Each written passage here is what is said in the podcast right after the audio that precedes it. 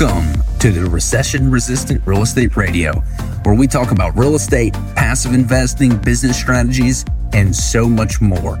I'm your host, Brandon Cobb, CEO of HBG Capital. Now let's dive into today's episode. Hey everyone, welcome back. Good to see you guys. Today I want to go straight into the five limiting beliefs or false narratives about passive investing. Number one is a lot of people think passive investing is too simple to work.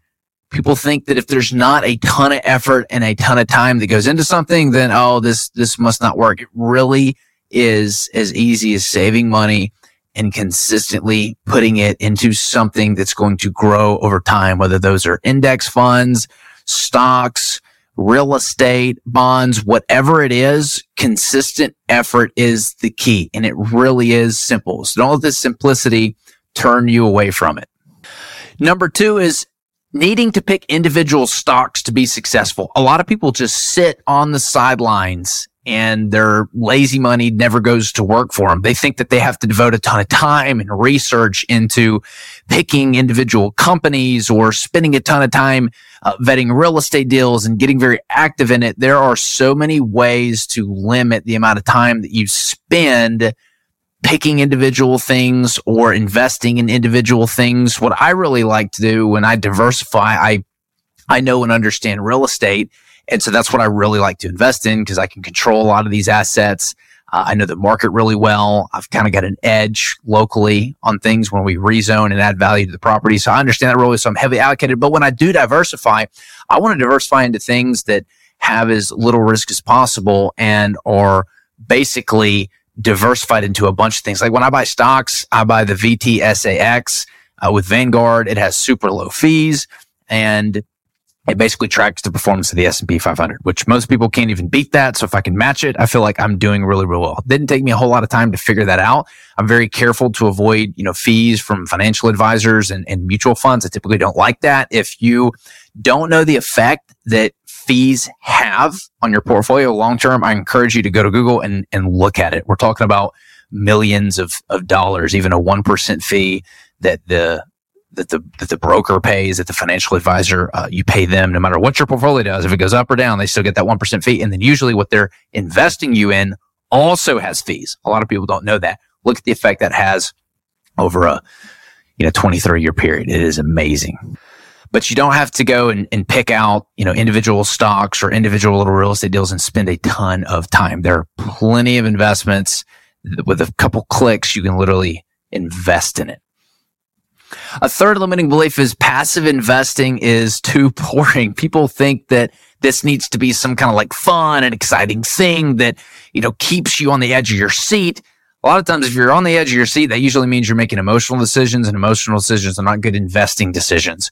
But a lot of people think that because it's boring that they shouldn't do it. They're associating excitement with investing and, oh my gosh, if this not, if this isn't exciting that I don't want to do it, and that's a big mistake a lot of people make is they make investing decisions based on their emotions instead of rationality. Usually rationality is very boring. Emotion is usually very exciting. And we've got to completely flip flop on how we should invest, but it does not have to be super exciting for it to work.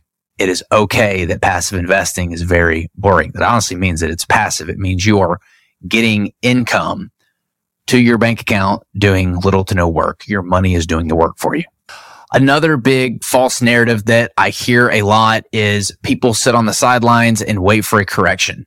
Or they say, man, you know, I'm, I'm going to, I'm going to wait for it to go back down. Or, you know, ah, it's just, it's, it's really hot. It's gone up a lot. Uh, I'm going to wait. Or, oh, dude, it's on its way down. I'm, I'm going to wait for it to recover for a little bit. They sit on the sidelines, sit on the sidelines, sit on the sidelines.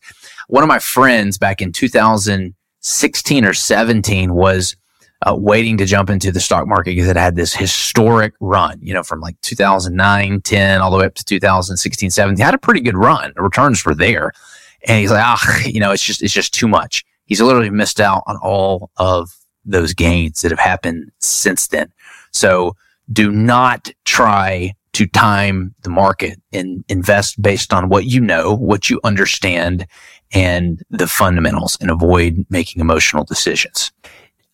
Next, another big limiting belief and false narrative that I hear a lot of is some investors believe that passive investing is like a one size fits all pill. That, oh, you know, this is something that is general. It's universal. It's, it's not going to fit my, my own custom needs.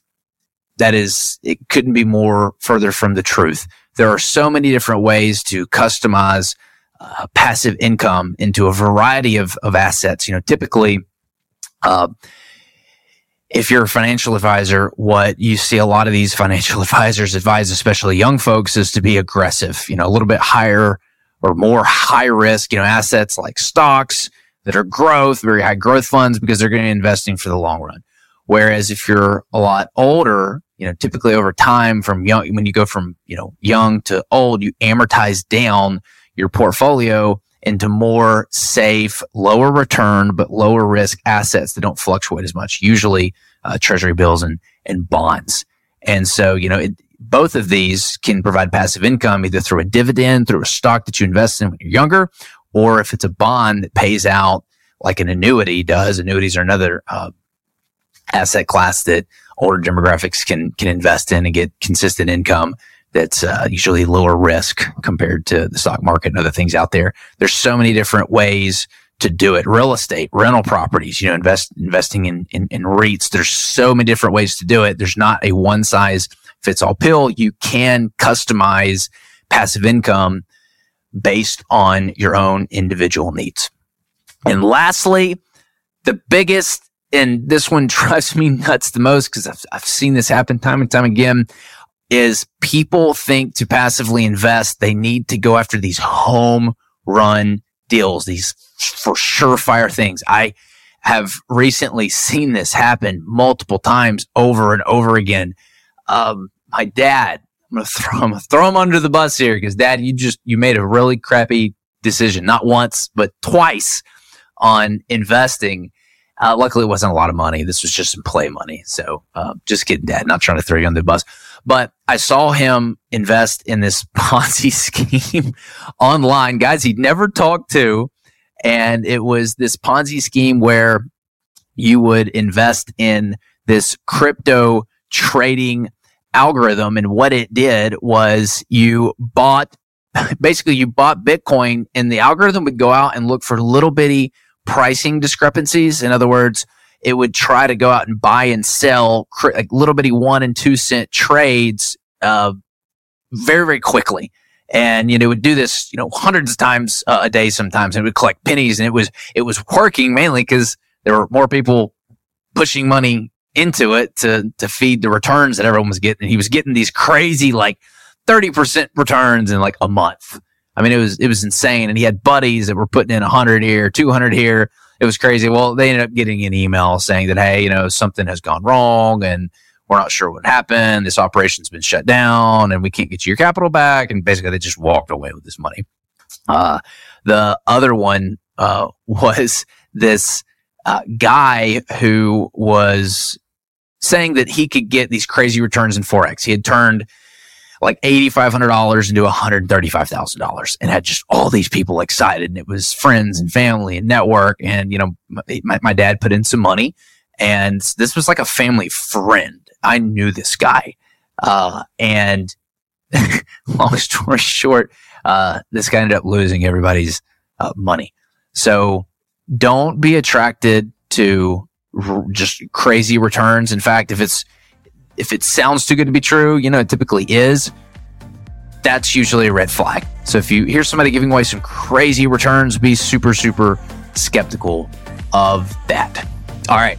That's it for today. We'll catch you next time.